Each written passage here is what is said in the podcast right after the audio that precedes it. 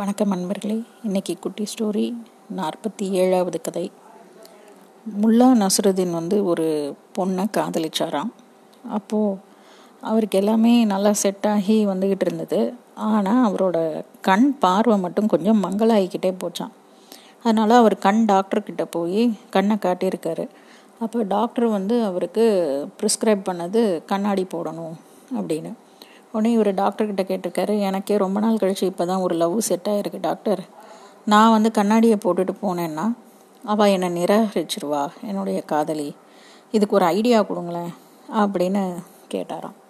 அப்போ டாக்டரும் யோசிச்சுட்டு சரி ஒன்று பண்ணுங்க. உங்களுக்கு தூரத்தில் இருக்கிற விஷயம் கூட நல்லா கிளியராக தெரிகிற மாதிரி நடிச்சு பாருங்க. அவங்க நம்புகிற மாதிரி நடிச்சிங்கன்னா அவங்களும் நம்பிட்டு உங்கள் லவ்வை ஏற்றுக்குவாங்கல்ல அப்படின்னு சொன்னாராம்.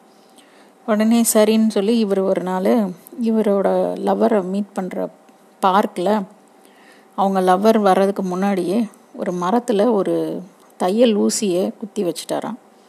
வச்சுட்டு அதுலேருந்து ஒரு நூறு அடி தள்ளி தான் இவங்க ரெண்டு பேரும் உட்காந்து எப்போவும் பேசுகிறது அப்போது அவரோட லவ்வரும் வந்ததுக்கப்புறம் முல்லா வந்து தானே வாலண்ட்ரியாக சொல்லியிருக்கார்.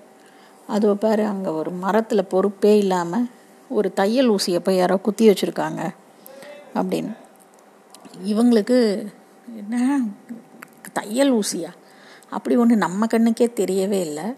நூறு அடி தூரத்தில் இவருக்கு அது கூட தெரியுதா? ஏற்கனவே இவர் கண் வந்து சரியாக தெரியுதா இல்லையான்னு எனக்கு டவுட்டாக இருக்குது ஆனால் இவர் என்ன அதையே பார்த்து சொல்கிறாரு அவ்வளோ பவர்ஃபுல்லாக இவர் கண்ணு தெரியுது அப்படின்னு அவங்களுக்கு இருந்தாலும் ஒரு டவுட்டு என் கண்ணுக்கு தெரியலையே அப்படின்னு அவங்க வெளிப்படையாகவே முல்லா கிட்ட சொல்கிறாங்க உடனே இவர் இரு இரு நான் போய் அந்த ஊசியை எடுத்துடுறேன் அப்படின்னு சொல்லிட்டு நடந்து போனாராம்.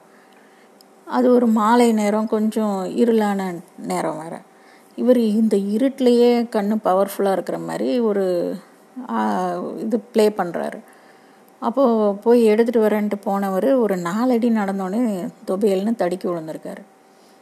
என்னன்னு பார்த்தா அங்கே ஒரு எருமை படுத்துருந்துருக்கு மனுஷனுக்கு அதுவே கண்ணில் தெரில ஆனால் நூறு அடியில் இருக்கிற ஊசியை போய் எடுக்கிறேன்னு ஒரு ப்ளே பண்ணுறாரு இப்போது இவர் முல்லா பண்ணுற மாதிரி தான் நம்மளும் வாழ்க்கையில் நிறையா பேர்ட்ட நிறையா தடவை செஞ்சுருப்போம்.